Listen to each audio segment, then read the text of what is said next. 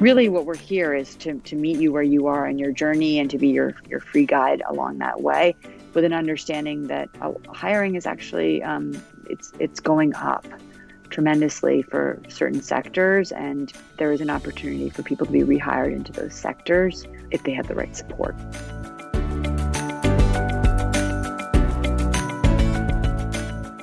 Hi, this is Diana Brunel O'Leary, and welcome to another episode of Job Talk Weekly. Today, I talk with Katherine Zaleski, co-founder of Power to Fly, a job search platform serving women and people of diverse genders and backgrounds in corporate America. Before we start, I'd like to remind you that we want to hear your suggestions for topics, especially as we gear up for the new year. Tell us where you need help in your job search or the types of people you'd like to hear from, and we'll do our best to add it to our schedule. Send us a note at info@jobtalkweekly.com. Thank you. Let's jump in.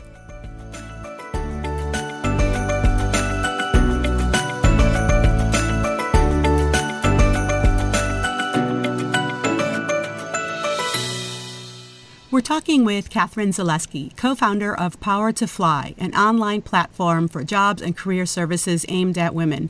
Hi, Katherine. Welcome to Job Talk Weekly. Hi, thank you for having me. Well, we're glad to have you here.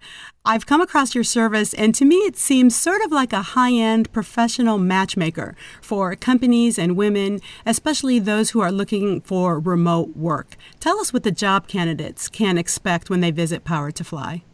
So, yes, you have that correct on a number of points. I would like to sort of expand the definition a little bit more to say that our focus initially was on women working remotely. Now the entire world is working remotely. Yeah. But one of the things that we did do in the last 2 years before the world started working remotely is we really sped up a lot of the in-office opportunities as well, in part because we understood that to have a high visibility role at a lot of companies, especially in the U.S. and in the EMEA region, you do still have to be in the workplace, be reporting to an office frequently. So we were very focused on that as well. And then, you know, the other thing to also point out on the women's side is we really focus on underrepresented genders more than specifically women. Mm. So, for example, you know, if you're a woman, that is considerably underrepresented in many fields, especially if you're a diverse woman, a woman of color, a Black woman. And then, let's say you're trans, you know, if you identify as a woman, if you identify as a trans man, we also welcome you. If you're non-binary, gender non-conforming, I mean, there's just so many ways to look at gender now. And really what we want to do is be open to an intersectional, less than saying, you know, you have to be a woman, because that definition is changed dramatically. So, and we're going to be branching out more on that in 2021 as well. I would say high-end matchmaking, but also very much at scale. We have a database of 25 million women. Wow. Now, diverse women, diverse genders. And you need to have that kind of scale if you're doing aggressive campaigning, you know, for diverse talent, to bring in diverse talent. When you're working with companies like we do, like Microsoft, like Slack, like Deloitte, like Facebook, all massive companies that need a pool of talent in the thousands in order to make 10 hires. Yeah. So how did you get there, though? I mean, you had to start somewhere, and, you know, there is a scaling process. In the beginning, what did Power to Fly do to try and attract all these companies? Well, it's a great question, because hustle. Yeah, do the hustle. I mean, like with any good business, you usually start with the friends and family. Yeah. And you convince a couple people to take a risk on you. I started out in the media space, and that was the first 10 years of my career. And so, you know, I think I built up a lot of trust. I ran pretty large teams at a very young age. I was the 6th employee at Huffington Post. And that was really me and another person, a really wonderful friend of mine who I went to grade school with. Our friends were in the same Lamaze class together. Yeah. We were the editors of the homepage of the Huffington Post. And then that grew tremendously over time. And then I went over to be the head of digital. I ran digital, like new digital projects and social and all that stuff over at the Washington Post under a fantastic managing editor, Rajiv Narisetti. And you know, I built up some trust there, but part of it, and then also went on to start another company. But, you know, so much of my experiences in these major media organizations was that when it came to hiring talent, you needed the talent the day before yesterday. Yeah. And you would often look to your friendship pools. Oh, sure. People you knew, reference pools. And I'm, you know, a white woman from a privileged background in New York City, and went to a lot of the schools that people hire from, and never, just didn't branch out when it came to building teams. And, you know, you look around yourself after a while and you say, wow, did I really just build a coalition of people within a newsroom to report on national and international issues, to really reflect people's voices and concerns that looks way too much like me? There's a problem. There's a major problem there. Yeah. So I knew that it was actually beyond just me making a change. There needed to be an actual platform that could branch out beyond these referral networks. In many ways, do what referral networks do, which is send someone an email, ask them if they'd be interested in coming in and talking, hearing what the job would entail, versus interested in applying. You know, that's what you do when you ask your friend to come in for that. You say, hey, would you be interested in coming and working at the Washington Post? Let me tell you first what's going on. Yeah. Why don't you meet with some people first? We do that at a scale of thousands, tens of thousands per company when we're given a set of jobs. And we do it mainly through virtual events. And then we also have more casual live chats. We do about 1 to 3 a day on the site within our community, but also major companies. And those are focused more on upskilling, giving people the opportunity to connect for free. Everything's for free on the talent side. And really, really build these connections into these companies that, you know, if you don't come from like the school where they're doing all the hiring, you know, where the CTO came from, yeah, it's very hard to get into those companies. We're trying to break down those barriers. And that's what the platform really focuses on. Yeah, and it's true, because so many jobs come from your network. I mean, that's proven time and again. That's the way it was when I entered the business, and that's the way it is now. So it's great that you're offering this other option. Now, you did clarify that for the job candidates, everything is free, but there is potential for them to purchase other services from your platform. Is that right? We have a very burgeoning coaching opportunity where you can buy coaching hours. That's it. Everything is really free. Okay. Anything you need to, you can pay for, but you know, really you're paying for our coaches' time. And that's it. And we'd like to expand on that. Even the mentorship program that we have, that we've launched out, the way that we've launched it is for companies to pay for the mentorship hours for the talent. Oh, wow. For the talent. So it's not asking the women to pay, or the, you know, these diverse candidates to pay for mentorships. We are literally pitching to the companies on their behalf that the companies should be paying for it, because they're the ones who get the value out of it, right? Yeah, definitely. In addition to the mentee, but you know, the company is really getting. You're as valuable as your key players, and you know, as your players, and so yeah, you need to invest in them more. So we really are, I would say, 99.999% free, and then. Yeah. Well, and it's the companies who pay a fee to be a part of your platform. Yes. So they're the ones who help keep it funded. So that is true that the candidate, because I've spent some time on Power to Fly, and you can get a lot from it without spending a dime. Exactly. And so the way it works on the company side is, thank you for saying that, by the way. Sure. The way it works on the company side is we ask companies to buy, to commit for a year, and often multi-year subscriptions. They pay a subscription to be able to run live events off the platform, and to connect, to really present themselves in front of our community.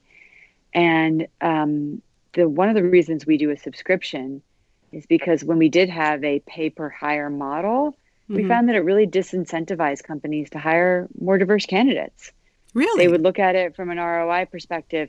Yeah, because if you can make unlimited hires from a platform, and it really the energy you need to put into it is, you know, your effort in connecting with them, you're going to do that, and you're going to make more hires, and you're going to actually fulfill on the ultimate mission of why we set up the company, which is to put more diverse candidates into high visibility roles, and ultimately, you know, lift everybody as a result, right? Because companies perform better, countries perform better, everything. But if you have a traditional recruiting model, you know, sometimes it works for some people, but Not if you're trying to make not if you're trying to create the impact that we're trying to create and that on the scale that we're trying to do it at. Well, I think the good thing here is that you are getting like-minded people and companies together, because it's true. When a company comes to you, they know that they might be paying, in addition to posting a job on LinkedIn and having a subscription with you, they're going for these niche candidates, perhaps. But that's something that now I feel like companies are tripping over themselves to try and build out. So have you seen some increase in the last year or so? I mean, we've definitely seen a big increase in interest in what we do and signups. I mean, there's no doubt that that a couple key factors have come into play that are helping diverse talent more than ever. I would argue that, the push towards remote is evening the playing field considerably, in the sense that, you don't have to live in New York, Seattle, San Francisco, very high cost of living centers in order to be hired by these companies right now. Yeah. And that's big. But on the other side of the spectrum, a lot of these candidates that we're putting in front of them are ones that are taking on the demands of this pandemic more than candidates who traditionally get hired, which are, white men. So what we're seeing is that there's been a huge burden on mothers, on women.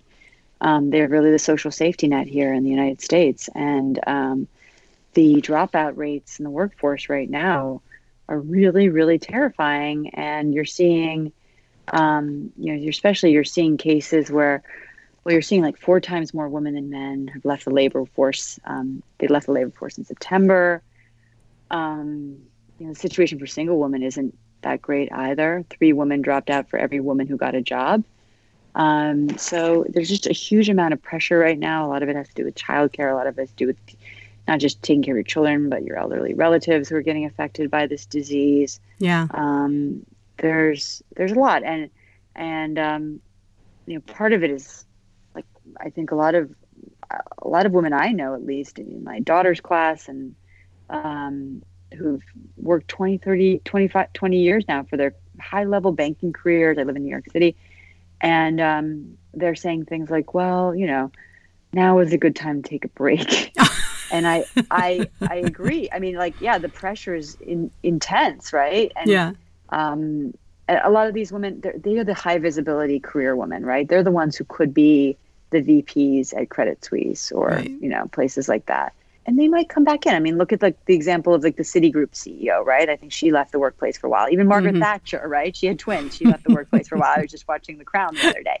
Yes. But I think we have to be very, very careful that this is not a long-term situation for a lot of these women. And I'm talking about very privileged women.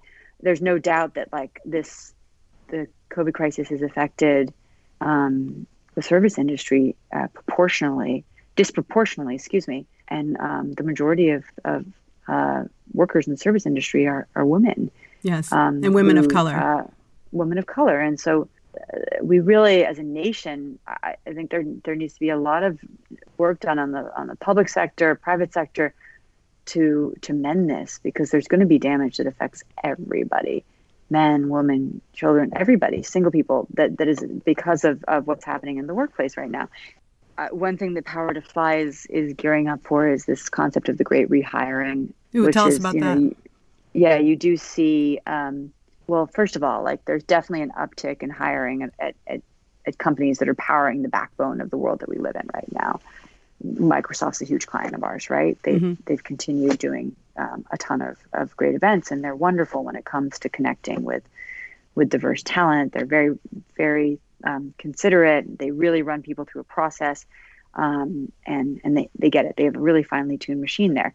Well, we're on Skype right now, right? This is our world, yeah, right? So these businesses are growing. And so cost, goods buying is way up. People are not spending money in restaurants or on travel, so they're buying things on the internet. And so those businesses, stuff. So there are a lot of jobs there for, on the knowledge base side that are growing, right, in those sectors. And so one thing that we're really focused on is making sure that we have a ton of upskilling programming, and that when a woman comes to us or a diverse candidate comes to us, it's a journey, right? They might not be ready for that job at Microsoft this year or this month, but in 6 months, we're going to have another event with Microsoft, and things have changed. Maybe their kids they're back in school.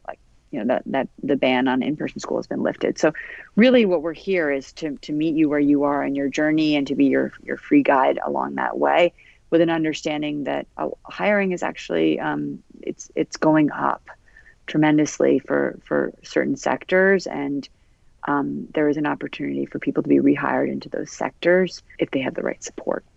Right, right. And that's where then your service comes in with the network and some of the other training and upskilling, I guess is the way you would call it. So before the pandemic, though, were there certain trends or surprises that you saw? Because your company had been in business for about 6 years. What was it like before the pandemic? What were some of the surprises maybe, or some of the successes that you had? Well, I mean, it is interesting how everybody's embracing remote now, yeah, in terms of productivity, and even in the playing field, when before you literally had, CEOs of major companies saying that you couldn't actually build the company unless it was people were literally gathered around a water cooler. Right. And you know how like Mark Zuckerberg espousing remote. So people have changed their tune dramatically on that. Yeah. That one. So that's been a surprise after like literally getting laughed out of rooms or told that it would never be serious business. So They do say the two things that actually change the world the most are war and disease. So here we are. I know it's undeniably this pandemic is going to change the world. It already has. Yeah. And I don't want to say that I'm like a pandemic embracer. I'm not. It's been very, very difficult and challenging and there's terrible things. And but then there's a lot of other things that are happening that are coming out of this. So that has been a little bit of a surprise by how quickly they embraced it and these leaders and how they're not really fighting to get back into the office post-pandemic. Black Lives Matter definitely galvanized a lot of not talent acquisition leaders, but diversity and inclusion initiatives at companies to go beyond allyship and actually do the hard work that's involved in bringing in diverse talent. Yeah, and to being anti-racist. To being anti-racist and building workplaces, that are actively anti-racist, because so much of what we saw in the past was just incredible performative allyship, where you would have a company that had no problem spending millions of dollars on ad campaigns around being in a diverse and inclusive workplace. But then when you would ask them to, pay an incredibly modest fee to put in the work that it takes into sifting out huge data sets of talent and reaching out to diverse candidates and putting in the hours there, they would completely bristle. So I'm starting to see that change a little bit. I mean, we did have an issue with a company on Friday who literally said, this is too much work and wanted to defer to a performative thing. And we really have to work very hard to keep those companies honest. And the beauty of our platform now, the Power to Fly platform now, is I can now tell a major financial institution who says that, they don't want to do something some way. I can actually say, well, your competitor down the street did it this way, and these are their results. Yeah. When we talk about diversity and failed diversity efforts, there's always intention versus outcome. And there's a lot of companies who, like you said, do the performative part. But if you've got the results to prove, you've got the outcomes, then you can point to that. I think one of the important parts of having women lead more is having male champions in the office. And I think back to some of the male managers that I've had where they have been really supportive of working women. I think of a boss I had many years ago who hired a woman who was 6 months pregnant. And, for a lot of people, that would have been a shocker. And, she came to work. She worked for us for a month and a half. She went, took maternity leave, and she came back, and she was a great producer. So do you feel like that is part of it, having the male leadership in the company, and in particular having the white male leadership of a company, you sort of embrace these efforts to get the outcomes that they want? Yeah, and sometimes you have to really go and be above and beyond, doing the one thing that they think everybody that they're not going to do. I also think women are a huge part of this. Like, I've written about my own experiences where not being afraid to hire someone who's 6 months pregnant, but really to embrace it. In these situations, it's about understanding that you're hiring a human being, and if you're hiring a human being, their lives are going to change a lot during the course of your relationship with them, and men's lives change a lot during their lives as well. especially if they're with a company 30, 40 years. And, you know, oftentimes they're, you know, they might have to leave for a while as well. Mm-hmm. They have health changes as well. And so I have to remind sometimes people, like, especially people who are coming into this field and have sort of, you're deprogramming them against this, you know, sometimes women too, against ingrained misogyny and stuff that they frankly picked up from watching, you know, movies and TV shows. A lot of Mad Men. Places should be. Yeah. Yeah. And I remind them, especially younger women, I'm like, you're probably going to have babies too one day. Like, you know, I'm so glad you say that, because I am thinking about the essay that you wrote in 2015 called "I'm Sorry," and if other people want to go search it, "I'm Sorry to Working Mothers." Does that sound about right, the title of the essay? I think it was "I'm Sorry to All the Mothers I Used to Work With." Yes. But what was so interesting about your essay was that you honed in on the perception of what working mothers could contribute. You know, we all knew that the hours and travel and demands of corporate life were often at odds with raising a child. But you brought up the one thing that people kind of didn't talk about. They didn't even want to utter out loud, was like what you called sort of the eye rolling, like, oh, is this working mom going to be in it 100%? Is she going to be available? And it wasn't just other childless executives, that in particular, it was other women who had this feeling. So did people pull you aside and say, you know, how did they respond to you? Did they agree with you, or were they shocked by it? I mean, tell me a little bit about the response you got. Well, it's funny because the women that I did work with who were moms were like, wow, I thought you were really great to work with. But it's like, it wasn't about, I was very nice. But it was like this sort of slightly competitive. I mean, I'm a very competitive person. I was like, I'm going to get ahead. You know, it's just terrible. Like, and it doesn't work out, because at some point you're going to stop in your tracks, and life comes at you, you know? And well, I mean, as you can, I had millions of people read that. So I got my fair share of some really nasty ones, nasty comments, which, you know, were warranted, like whatever. I wrote something to elicit a conversation, to get a conversation going. Yeah. So with people being angry, that's fine. That's understandable. It was to make people angry in some ways. Yeah, you had to make them a little uncomfortable to have the conversation. I think that's spot on. Yeah, and then, but then there were a lot of women who are now mothers who said, yeah, I understand. Like, I was like that too, and I'm ashamed. And thank you for, like, giving me an opportunity to reflect on that. And part of it, was, you know, really it was a piece to warn people that don't get to the situation where you have a baby and you realize, I shouldn't have thought that way. Like, be better before then, you know, don't go down my path.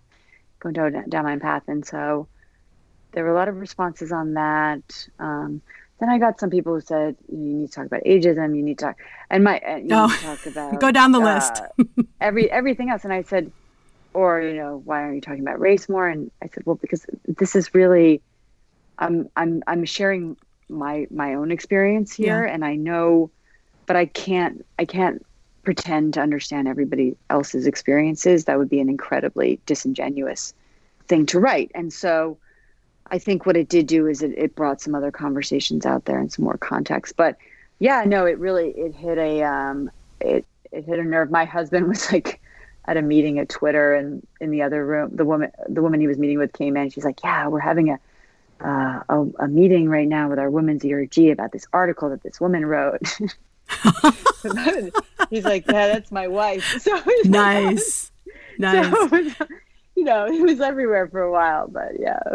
But you know, you mentioned competitive, and it's okay to be competitive, and you can try and position yourself. You can be really ambitious and work really hard. You just have to give everyone a fair shake, whether they are the white working mom, or whether they're an up and coming Latina executive, or whether they're the guy that's been at the office for 30 years. You just have to judge people fairly on what they produce and what they bring to the office. I think a lot of people do check some of their personal life at home, but especially now, after the pandemic, those lines are blurred. You know, kids are on the Zoom calls. People are just driving around town, getting stuff done in all types of ways. But I think what you're trying to say is, you know, let's take that one off the table now, okay? Working parents can work their butt off. And in many cases, you know, give me a working mom any day of the week because she knows how to prioritize. She is extremely efficient with her time and she gets stuff done. Yeah. And frankly, make sacrifices to get things done when you don't have the luxury of doing it, when other people can. I mean, my husband, he woke up at 4:30 this morning, and he's the one who's overseeing the homeschooling right now. Bless him. So, yeah. So it's like, he's not super present right now in the other meetings, but he got everything else done and earlier. And so, I mean, I would like to press anybody who wakes up if you're not waking up at 4 a.m., then don't be judgmental if he doesn't respond to you at 5 p.m. Yeah. during dinner time. You know, so and it hits us all. He does respond, but yeah. There's different stages in our life too, and I want to remind us of that because you know I think back to when I was a young single working person. I mean, this was during the yuppie season in Chicago, where we all sort of embraced that term, and that was our aspiration, right? But I wanted a different lifestyle. And so I did work for a mom. She had one daughter and she was married too, but she had to come all the way downtown, which was far away from her home. And so I went to her one day and said, look, you are the early bird. I'm never going to be that early. Why don't you come in and work 7:30 to 4? And then I'll come in at 8:30 and stay until 5 because we were in the human resources department during a time when people literally just stopped by to chat and to follow up on conversations. And so I was the one driving it, not because I had kids, but because I had a life, I had grad school, and I just could not drag my butt to work by 7:45. But she easily could because she was already up with her kid. So we worked out these deals. So I guess the message, too, is even if you don't have kids, but you have a robust personal life, you have that thing that you're doing on the side. You're writing the great American novel, or you are stopping in to check in on mom every other day now because of the pandemic. Go ahead and negotiate what you need with other people. Yeah. I was listening to this great Harvard Business Review podcast. It's like consistency with flexibility or plan flexibility. Mm-hmm. It's sort of saying, hey, I need to be flexible in these hours because my home situation is now seeping into life, you know, my work life. But, you know, you also, you drew on, if I may, I just want to tell a really quick anecdote. When I was, I mentioned that, you know, one of my childhood friends brought me in to edit the homepage of the Huffington Post. And we were 24 years old and we were both in very serious relationships with, you know, boyfriends who we were eventually going to marry. And it was a crazy job. I mean, we literally, you had to be updating that homepage 24/7 pretty much. Yeah, someone had to. And there was only two of us. It was a startup. It wasn't, you know, funded really yet. And so instead of me saying, well, you have to work nights consistently, or her saying you have to work nights and weekends consistently, we worked out a deal together where we were like, well, you know, we want to go out on dates. We want to hang out with our friends.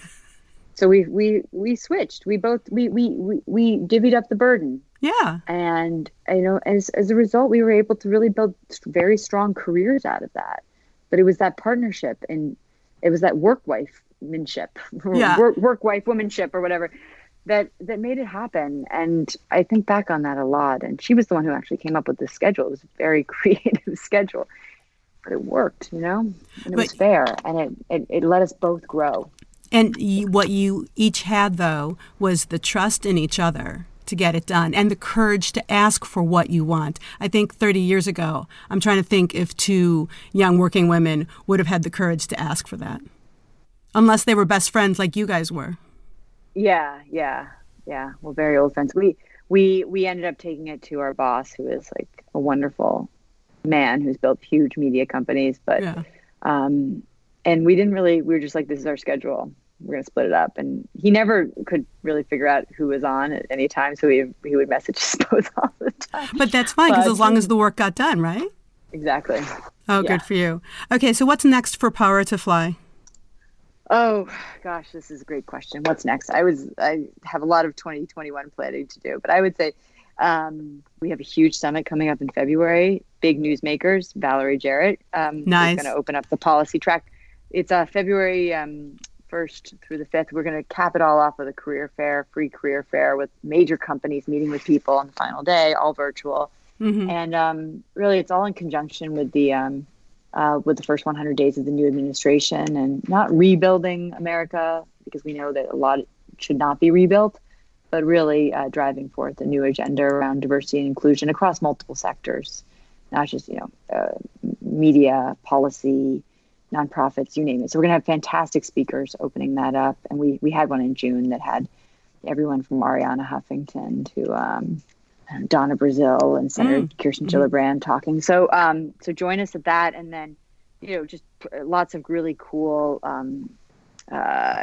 opportunities to continue upskilling, and job matching is getting better, and opening up the platform to more companies and more opportunities. Well, that's terrific. Katherine Zaleski from Power to Fly, thank you so much for joining us today. Yeah, thank you so much for having me. This was such a great conversation, and I'm honored. Thank you. Take care. Okay.